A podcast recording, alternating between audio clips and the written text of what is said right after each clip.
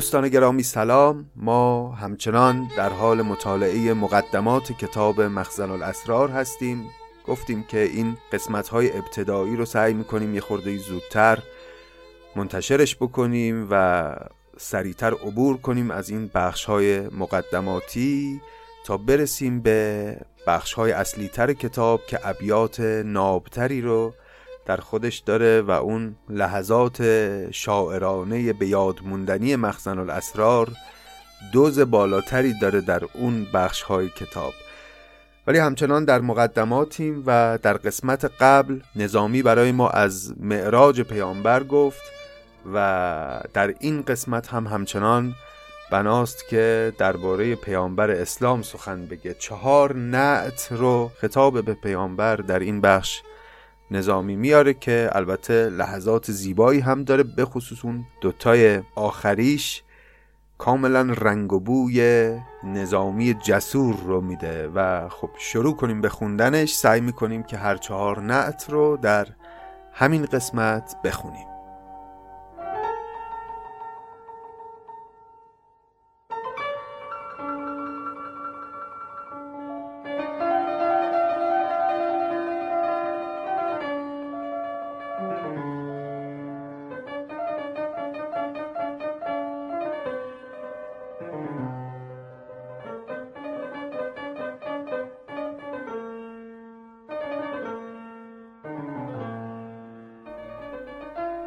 شمسه نه مسند هفت اختران ختم رسل صاحب پیغمبران احمد مرسل که خرد خاک اوست هر دو جهان بسته فتراک اوست.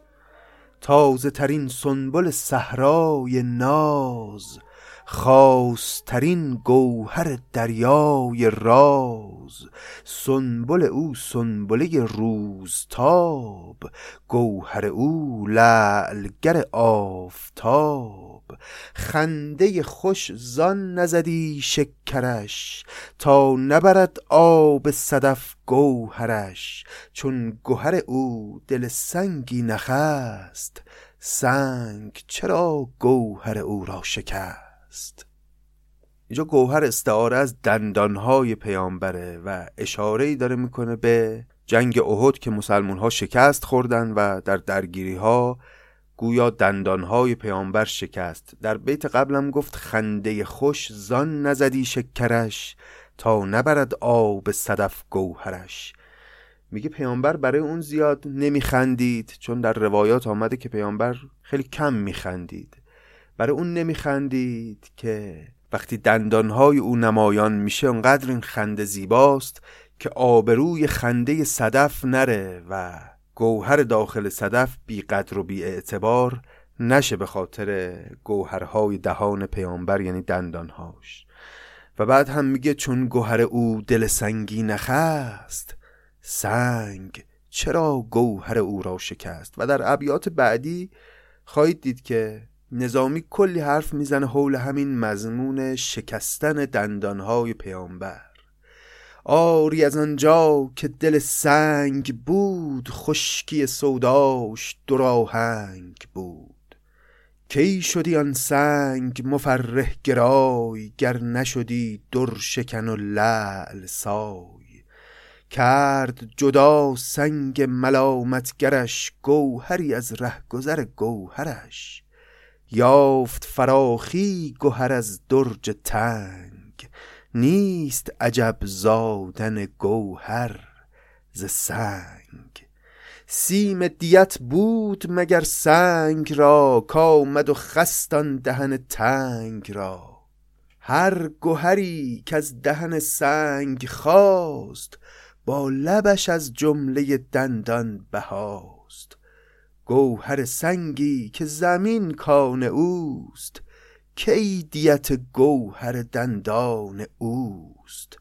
فتح به دندان دیتش جان کنان از بن دندان شده دندان کنان. چون دهن از سنگ به خوناب شست نام کرم کرد به خود بر درست. از بن دندان سر دندان گرفت داد به شکرانه کم آن گرفت. زارزوی داشت دندان گذاشت که از دو جهان هیچ به دندان نداشت. در صف ناورد گه لشکرش دست علم بود و زبان خنجرش خنجر او ساخت دندان نسار خوش نبود خنجر دندان دار. این همه چه تا کرمش بنگرند. خار نهند از گل او برخورند. همه این فداکاری ها رو پیامبر برای چی کرد؟ برای اینکه کرم او رو امت او بنگرند و خار جهالت رو بگذارند کنار و گل معنویت رو از او برگیرند و به راه او برند. این همه چه؟ تا کرمش بنگرند خار نهند از گل او برخورند. باغ پر از گل سخن خار چیست؟ رشته پر از مهره. دم مار چیست؟ طبع نظامی که به او چون گل است بر گل او نغز نوا بلبل است.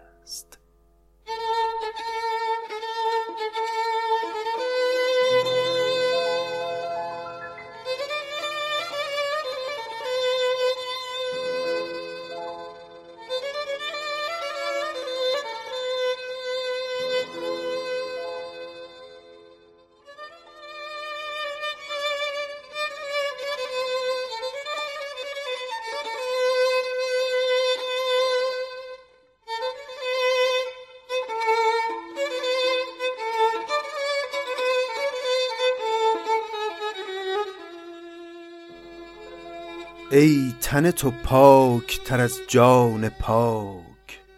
روح تو پرورده ای روحی فداک.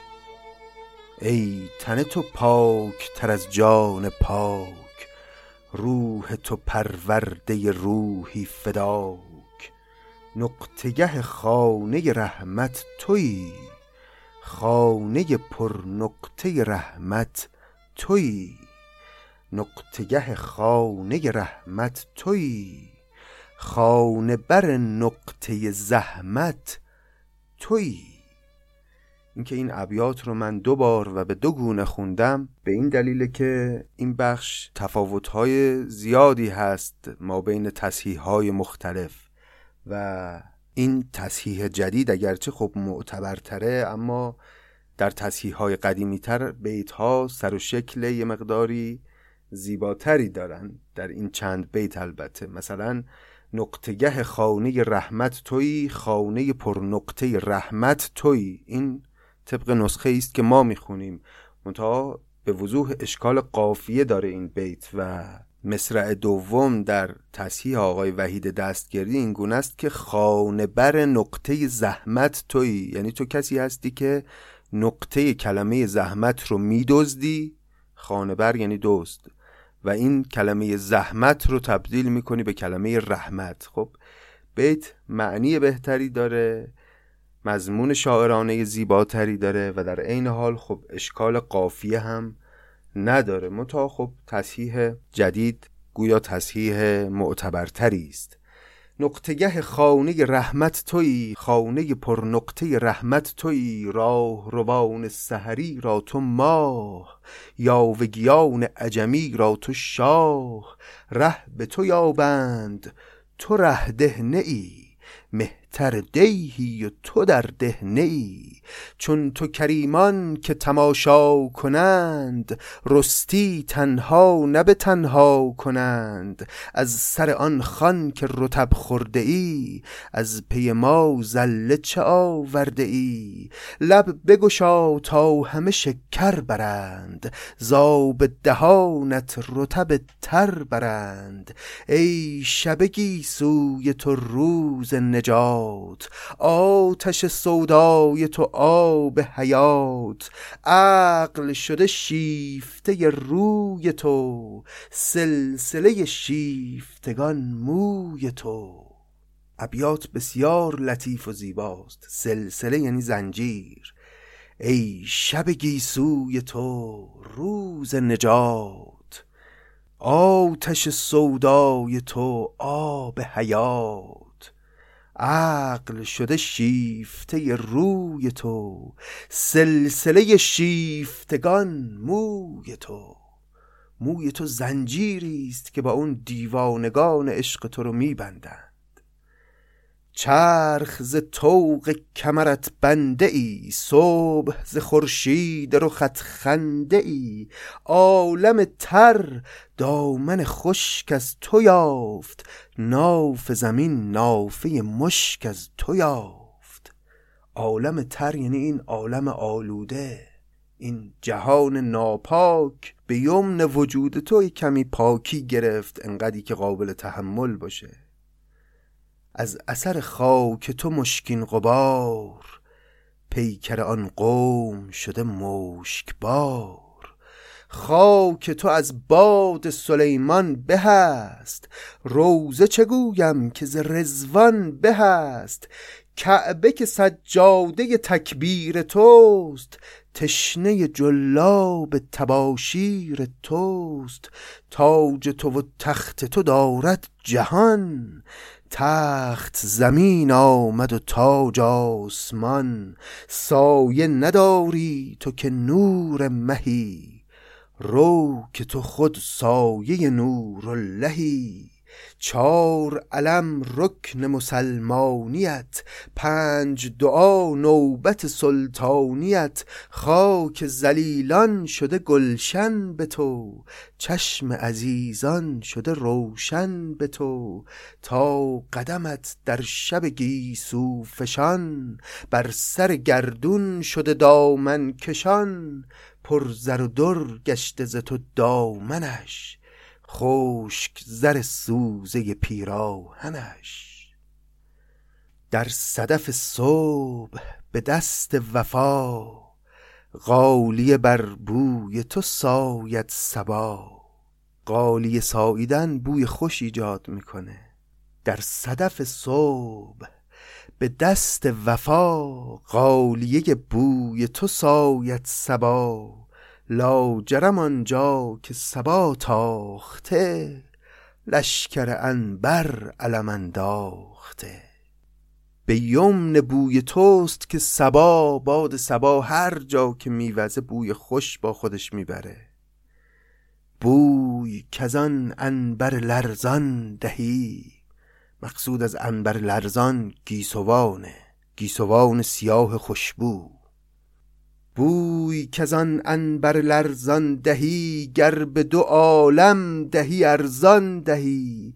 صدره از آرایش صدرت رهیست عرش در ایوان تو کرسی گهیست. صدره از آرایش صدرت رهیست عرش در ایوان تو کرسی گهیست. روزن جانت چو شود صبح تاب.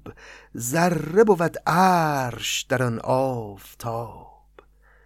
گر نز صبح آینه بیرون فتاد نور تو بر خاک زمین چون فتاد.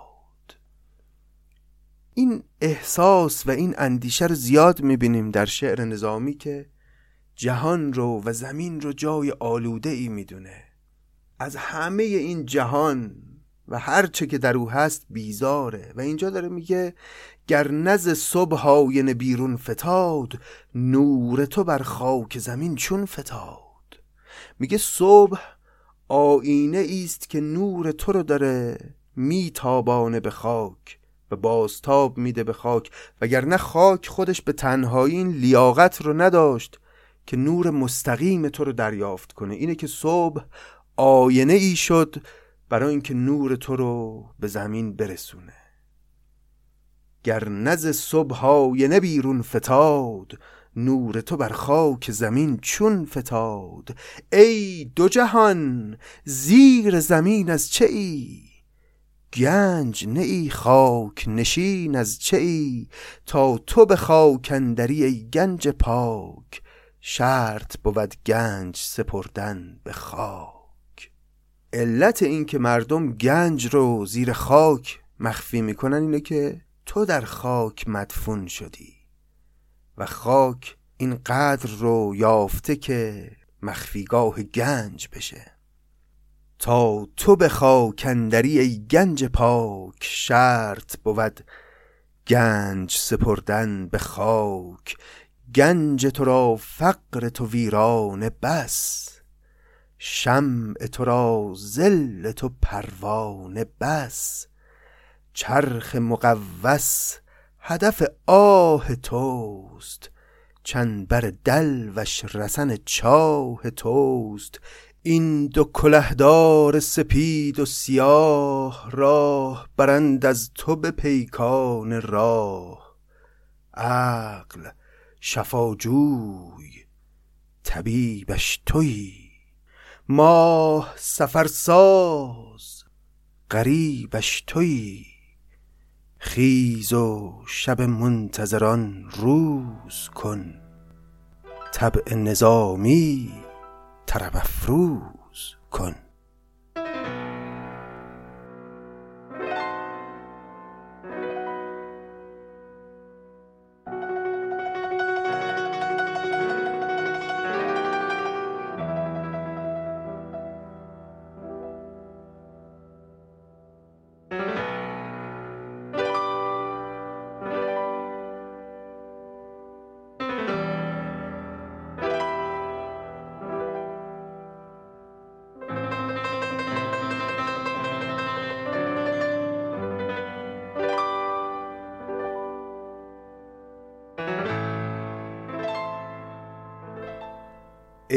ای مدنی برقع مکی نقاب. سایه نشین چند بود آفتاب. گر مهی از مهر تو سوی بیار گر گلی از باغ تو بوی بیار. منتظران را به لب آمد نفس ای ز تو فریاد تو فریاد رس. سوی عجم ران منشین در عرب زرده روز آنک و شبدیز شب. ملک نارای و جهان تازه کن هر دو جهان را پر از آوازه کن. در این بخش نظامی سخنش رو این گونه آغاز کرد که ای مدنی برقع مکی نقاب رو به پیامبر که تا کی می‌خوای در سرزمین های عرب بنشینی و از آن اونها باشی سوی عجم ران. منشین در عرب زرده روز آنک و شبدیز شب. زرده به اسب زرد میگن شبدیز هم که می‌دونید اسب سیاه. یعنی اسب زرد روز و اسب سیاه شب موجوده بر این اسب ها بنشین و بتاز به سمت ما که عجمان باشی. ملک نوآ و جهان تازه کن هر دو جهان را پر از آوازه کن. سکه تو زن تا عمرا کم زنند خطبه تو کن تا خلفا دم زنند.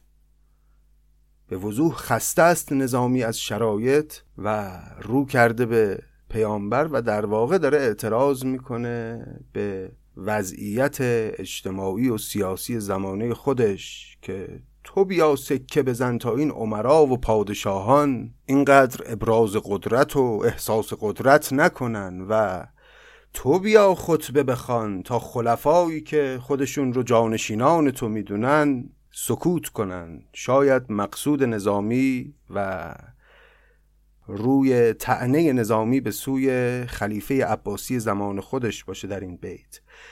سکه تو زن تا عمرا کم زنند خطبه تو کن تا خلفا دم زنند خاک تو بویی به ولایت سپرد. باد نفاق آمد و آن بوی برد. تو در دوران رسالتت با حضورت ولایت و دوستی رو در سرزمین ها برپا کردی اما همین که رفتی باد نفاق آمد و اختلافات شروع شد و اون بوی خوشی که تو به واسطه حضورت همه جا پراکنده بودی رو اون باد برد باد نفاق. خاک تو بویی به ولایت سپرد. باد نفاق آمد و آن بوی برد. باز کشین مسند از آزادگان. غسل کنین منبر از آلودگان. خانه قولند بپردازشان. در قلدان عدم اندازشان. به وضوح این ابیات درباره اونهایی است که بر منبر پیغمبر نشستند و در واقع روحانیون زمانند طبقه روحانیون که بعد از مرگ پیامبر ایجاد شدند و با این ادعا که ما مفسرین کلام پیامبر هستیم و سخن او رو داریم برای شما تکرار می‌کنیم و شما رو به معارف دین وصل می‌کنیم. آلودگی های خودشون رو با خودشون بردن به بالای منابر. و نظامی خطاب به پیامبر میگه که باز کشین مسند از آسودگان غسل کنین منبر از آلودگان. این منبر رو آب بکش به خاطر این آلودگانی که رفتن بالاش و مردم رو دارن ارشاد می‌کنن. خانه غولند بپردازشان در غلدان عدم اندازشان. اینا خانه قولند یعنی وجودشون جایگاه تباهی است. اینا رو بپردازشون یعنی کلا زمین رو از وجود اینها پاک کن در قلدان عدم اندازشان. قلدان مثلا به صندوقچه میگن که درش قله و گندم و جو و اینها رو میریختن. یادآور اون مصرع خیام هم هست. رفتیم به صندوق عدم یک یک باز. جام نظامی میگه قلدان عدم. اینها رو بفرستشون در همون صندوق نیستی که بودند و دنیا رو از وجود اینها پاک کن. کم بکن اجری که زیادت خورند. خاص کن اقتاع که غارتگرند. اینا فقط فکر مال دنیا.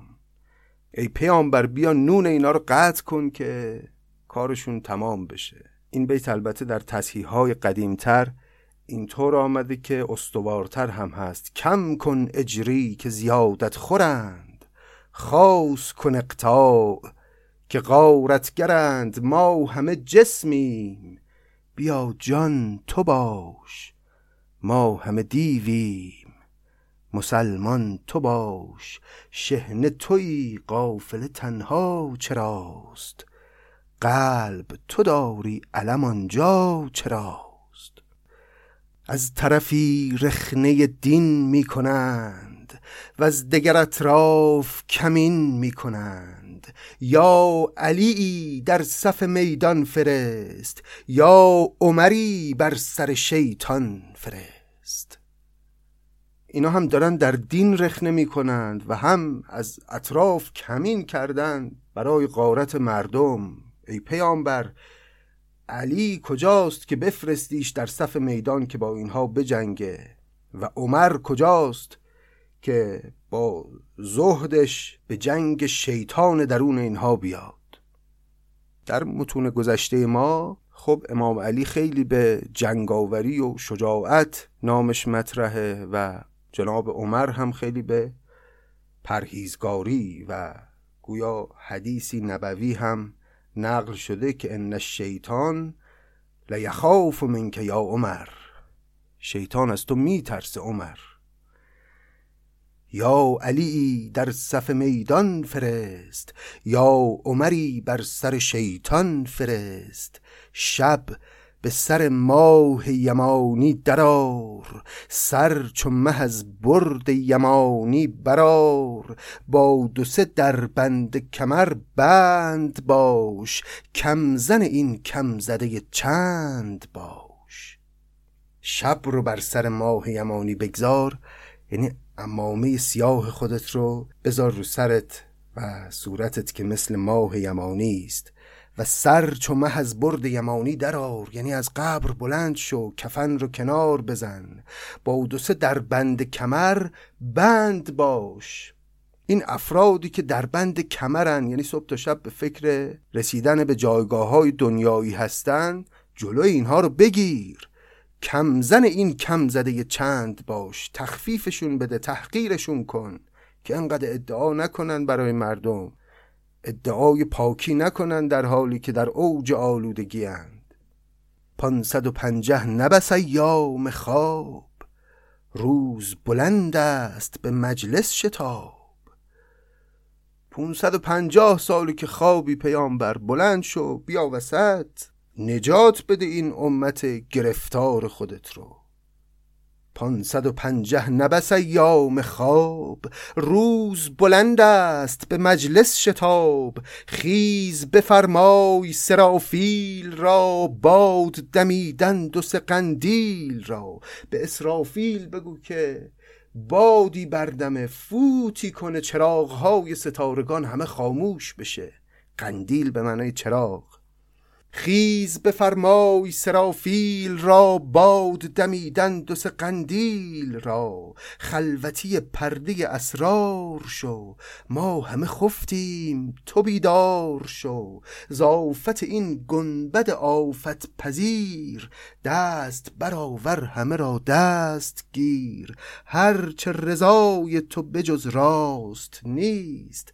با تو کسی را سر واخواست نیست گر نظر از راه عنایت کنی جمله مهمات کفایت کنی. دایر بنمای به انگشت دست تا به تو بخشیده شود هرچه هست. با انگشتان دستت یه دایره ای درست بکن.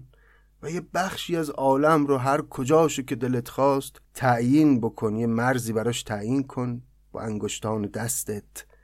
تا هر چه در اون بخش عالم هست به تو بخشیده شه.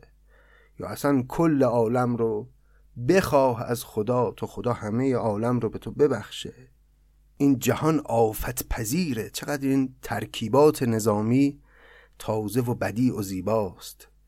زافت این گنبد آفت پذیر. دست برآور همه را دست گیر. مردمان در این دنیای آفت پذیر گرفتارند. گرفتار انسانهای پلید اون دو سه در بند کمر. اون آلودگان رفته بر منبر. گرفتارند مردم. بیا و زافت این گنبد آفت پذیر دست برآور همه را دست گیر. دایره بنمای به انگشت دست تا به تو بخشیده شود هرچه هست. با تو تصرف که کند وقت کار از پی آمرزش مشتی قبار اینجا با تو یعنی با وجود تو با تو تصرف که کند وقت کار. از پی آمرزش مشتی قبار از تو یکی پرده برانداختن و از دو جهان خرقه در انداختن. این خرقه در انداختن یکی از رسوم صوفیان بوده که در خانقاه ها وقتی که اتفاقی می افتاد اینا به وجد می اومدن خیلی سر شوق می اومدن اون خرقه پشمینه خودشون رو به روی زمین مینداختن یا احیانا اگر بزرگی وارد می‌شد پیش پای او خرقه خودشون رو به زمین مینداختن به نشان احترام. خلاصه خرقه در انداختن رسم صوفیانه است. و اینجا نظامی میگه از تو یکی پرده برانداختن از دو جهان خرقه در انداختن تو یه لحظه پرده رو از روی خودت کنار بزن وجود خودت رو به عالم بنمای و وارد عمل شو. خواهی دید که دو جهان خرقه میندازه به شوق تو. جالبه که نظامی داره خطاب به پیامبری که 550 سال از دنیا رفته اینها رو میگه. و عجیب واقعا اینجوری حرف زدن با پیامبر. مغز نظامی که خبرجوی توست زنده دل از غالیه بوی توست. از نفسش بوی وفایی ببخش ملک سلیمان به گدایی ببخش. این مغز نظامی خبرجوی توست.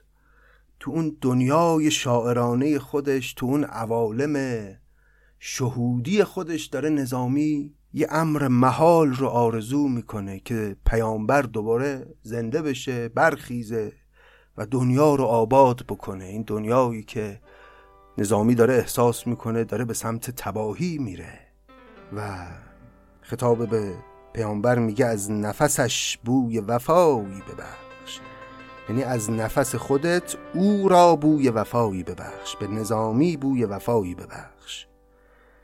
مغز نظامی که خبرجوی توست زنده دل از غالیه بوی توست. از نفسش بوی وفایی ببخش از نفس او را بوی وفایی ببخش. ملک سلیمان به گدایی ببخش.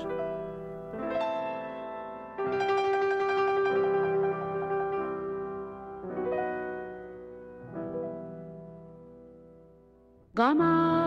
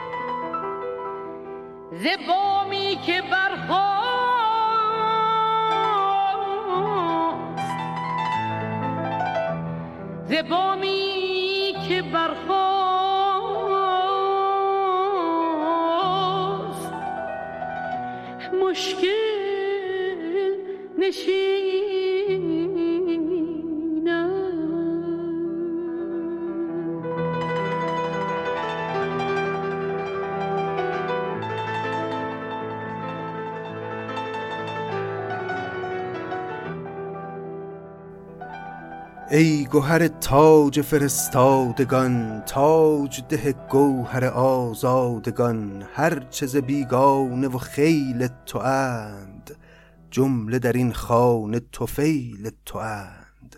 اول بیت ارچه به نام تو بست نام تو چون قافیه آخر نشست. این ده ویران چو اشارت رسید از تو و آدم به امارت رسید. آنچه بدو خانه نوآیین بود خشت پسین وان نخستین بود. آدم و نوحی نه به از هر دویی مرسله یک گره از هر دویی آدم از آن دانه که شد حیزه دار.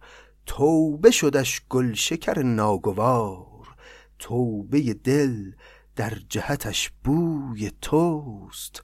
گل شکرش خاک سر کوی توست. دل ز تو چون گل شکر توبه خورد. گل شکر از گل شکری توبه کرد. این بخش رو هم نظامی این گونه آغاز کرد که وقتی یک خانه ای امارت میشه ساخته میشه خشت نخستین و خشت آخرین از همه مهمترند و مابقی بین این دوتا. و خطاب به پیامبر میگه این دهویران چو اشارت رسید از تو و آدم به امارت رسید. خشت نخستین آدم بود و خشت آخرین تو بودی در قافله پیامبری و این دهویران اشارت شد از طرف خداوند که به این صورت آباد بشه امارت بشه. در ادامه هم میگه آدم از آن دانه که شد هیزدار توبه شدش گلشکر ناگوار.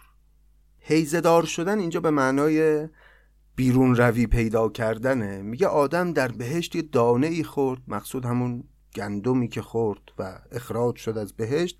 میگه این باعث بیماری شد بیماری گوارشی پیدا کرد. و برای درمان این بیماری گوارشی باید گلشکر می‌خورد. گل شکرم یه دارویی بوده برای همین جور بیماری ها استفاده می شده در گذشته. و توبه شدش گلشکر ناگوار گلشکر ناگوار و تلخ چون دارو تلخ دیگه. برای آدم عمل توبه بود و او توبه کرد. و نظامی تأکید می‌کنه که توبه دل در جهتش بوی توست. گلشکرش خاک سر کوی توست.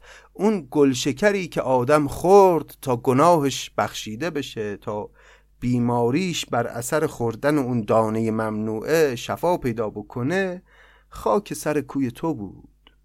و در ادامه هم میگه دل ز تو چون گلشکر توبه خرد گلشکر از گلشکری توبه کرد. وقتی که دل گل شکر توبه رو از خاک سر کوی تو ساخت و خورد دیگه گل شکر واقعی که اون دارو باشه اون دیگه از گل شکر بودن خودش توبه کرد. گوی قبولی به ازل ساختند در صف میدان دل انداختند. آدم نو زخمه در آمد ز پیش تا بردان گوی به چوگان خیش. بارگیش چون ز پی خوش رفت گوی فرو ماند و فرا گوشه رفت. حالا اینجا یه تصویر دیگه داره می‌سازه نظامی میگه در ازل در ابتدای بی ابتدای زمان یه میدانی درست کردن و یه گوی وسط انداختن. یه میدانی مثل میدان چوگان که این گوی گوی قبولی بود یعنی گوی این که هر کس این گوی رو بتونه بزنه و بربایه از دیگر حریفان در واقع می‌تونه قبول خداوند رو کسب کنه و اون چیزی بشه که خدا همونو می‌خواد. و میگه این گوی رو انداختن وسط هر کسی اومد که عرض اندامی بکنه و بتونه این گوی رو به قول امروزی ها مثلا گل کنه یا از حریفان بربایه اول همه آدم اومد وسط. آدم نو زخمه در آمد ز پیش. تا برد گوی به چوگان خیش بارگیش چون ز پی خوش رفت. گوی فرو ماند و فرا گوشه رفت. همین که اسبش منحرف شد به سمت خوشه گندم آدم از راه فرو ماند و نتونست گوی رو بزنه. نوح که لب تشنه به این خان رسید چشمه طلب کرد و به طوفان رسید. مهد براهیم چرا افتاد نیمه ره آمد دو سه جای افتاد نوح و ابراهیم هم اومدن هر کدوم موفق نشدن. خود دل داوود دلی تنگ داشت در خور این زیر کماهنگ داشت. داشت سلیمان ادب خود نگاه مملکت آلوده نجستین کلاه. داوودم اومد نتونست سلیمان هم اومد اصلا ادب رو نگه داشت وارد این میدان نشد. چرا؟ چون مملکت آلوده بود. نکته جالبی رو میشه از این بیت برداشت کرده که سلیمان که پیامبری بود که پادشاهی داشت خودش رو آلوده مملکت می‌دید از نظر نظامی اینجا و به سبب این آلودگی اصلا وارد این رقابت با دیگر پیامبران نشد. داشت سلیمان ادب خود نگاه مملکت آلوده نجستین کلا یعنی اینجا به وضوح نظامی آلوده شدن دستگاه پیامبری و دستگاه دین رو به حکومت که امر منفی می‌دونه اساسا آلودگی می‌دونه این رو. و اینکه امروز ادعی میگن که دستگاه دین اساسا باید با دستگاه قدرت یکی بشه با دستگاه حکومت یکی بشه تا دین به مقصود خودش برسه این کاملا منافات داره با اونچه که نظامی و دیگر دینداران در قرون ابتدایی تصور می‌کردن و بهش باور داشتن و این بیت یک گواه روشنی است بر این مطلب که داشت سلیمان ادب خود نگاه مملکت آلوده نجستین کلاه. مملکت داشتن دستگاه پیامبری او رو آلوده کرده هرچند هم که پادشاه عادلی بوده. تأکید روشن نظامی است بر جدایی دستگاه دین از دستگاه حکومت. یوسف از این آب عیانی ندید جز رسن و دلو نشانی ندید. خزر انان زین سفر خشک تافت دامن خود تر شده چشمه یافت. موسی از این جام توهی دید دست شیشه به کهپایه ارنی شکست. عزم مسیحا نبدین دانه بود کوز درون تهمتی خانه بود. پس یوسف و خزر و موسا و عیسی هم اومدن و هیچ کدوم موفق نشدن. هم تو ملک طرح در انداختی سایه بر این کار برانداختی.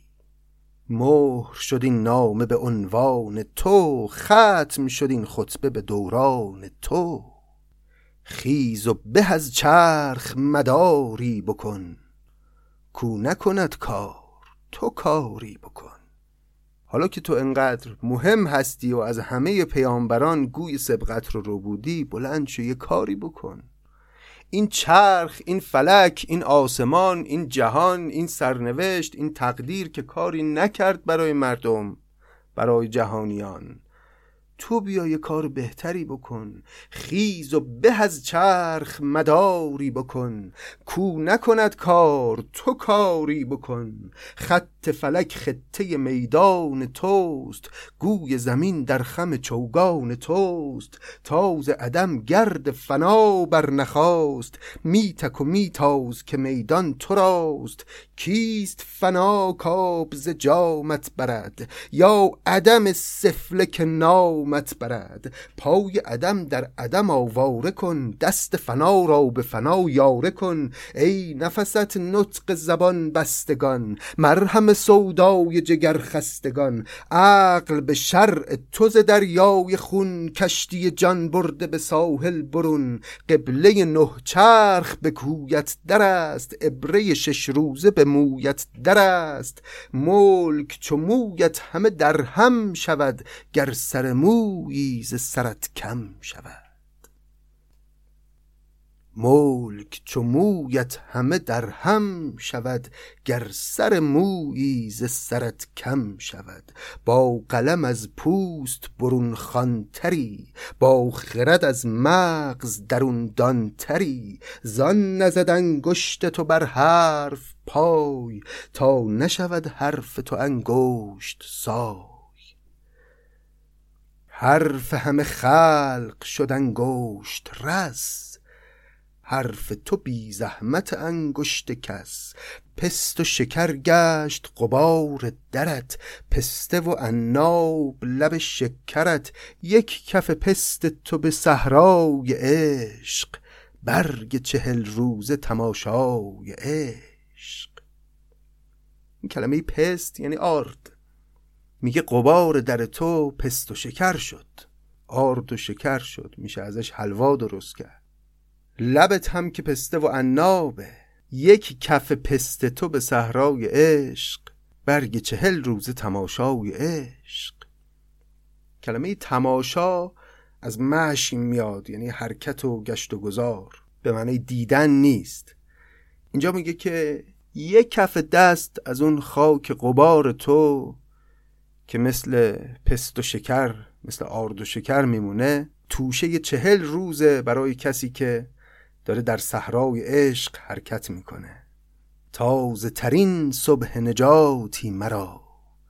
خاک تو هم کاب حیاتی مرا. خاک تو خود روزه جان من است. روزه تو جان و جهان من است. بر سر آن روزه چون جان پاک خیزم چون باد و نشینم چو خاک. خاک تو در چشم نظامی کشم. قاشی بر سفت غلامی کشم. تا چو سران غالیه تر کنند خاک مرا غالیه سر کنند. به این ترتیب با این ابیات تمام شد نعت چهارم پیامبر در کتاب مخزن الاسرار و نظامی در پایان خودش رو غلام پیامبر دونست خاک تو در چشم نظامی کشم قاشیه بر سفت غلامی کشم. این قاشیه کشیدن به معنای غلامی کردنه و میگه من غلامی تو رو می‌کنم برای اینکه اون وقت سران عالم پادشاهان عالم بیان از من برات بگیرن. تا چو سران غالیه تر کنند خاک مرا غالیه سر کنند. من وقتی جایگاه غلامی تو رو داشته باشم اون وقت اونا تازه قدر منو می‌دونن. و با این بیت که درش نام از سران می‌بره نظامی یعنی پادشاهان زمینه ای می‌سازه نظامی برای اینکه وارد مده ملک بهرام شاه ابن مسعود بشه که دیگه این بخش رو می‌ذاریم برای قسمت آینده و این بخش که در قسمت آینده خواهیم خوند و مده پادشاه هست آخرین بخشی است از این بخش های مقدماتی. بعد از اون دیگه کم کم وارد قسمت های جدیتر و مهمتر و اصلیتر کتاب خواهیم شد و هرچی جلو میریم ابیات نابتری رو بهشون بر خواهیم خورد. امیدوارم از این قسمت مخزن الاسرار هم لذت برده باشید. بازم ازتون ممنونم که حوصله می‌کنید و با یه تعملی این مقدمات رو پیش میاد برای اینکه برسیم به اصل کتاب این کتاب گوهرهای معنی زیاد داره و اگرچه که شاید برخی جذابیت های مثلا خسرو و شیرین و لیلی و مجنون و اینا رو نداره ولی در ساحت شاعرانگی هیچ کم نداره از اونها و چه بسا قبلا توضیح دادیم دیگه. بسیار فشرده تر این آنات شاعرانه درش موج می‌زنه. خیلی متشکر از همه لطف ها و حمایت هاتون در این مدتی که فصل چهارم پادکست نظامی آغاز شده ما سعی می‌کنیم قسمت بعدی رو هم با سرعت بیشتری برسونیم برای اینکه زودتر از این مقدمات عبور بکنیم و دیگه سخنی نیست. امیدوارم روزگار بر وفق مراد شما باشه و ایام بهتری پیش روی همه ما. روز و روزگارتون خوش. تا ادامه مخزن الاسرار خدا نگهدار. هفت آسمان را بردارم و صف دریا بگذرم. ای شعله تابان من هم رهزنی هم رهبری همین سری همان سری. ای نور بی پایان چون می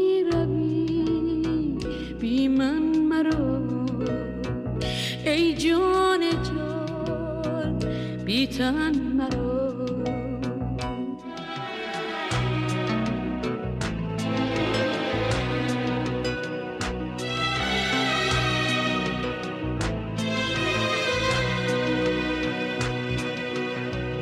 ای دیدن تو دین من وی روی تو ایمان من.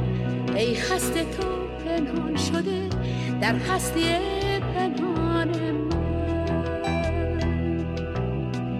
ای دیدن تو دین من وی روی تو ایمان من ای هست تو پنهان شده در هستی پنهان من. چون می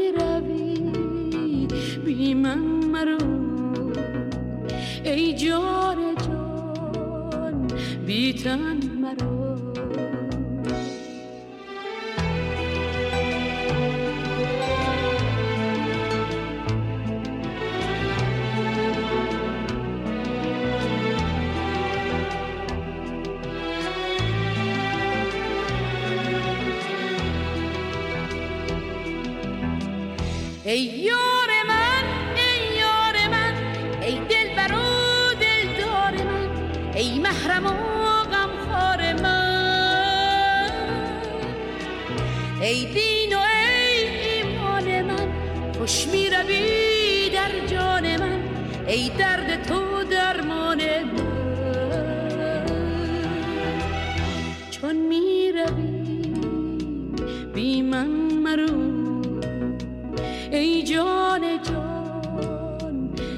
تن مرو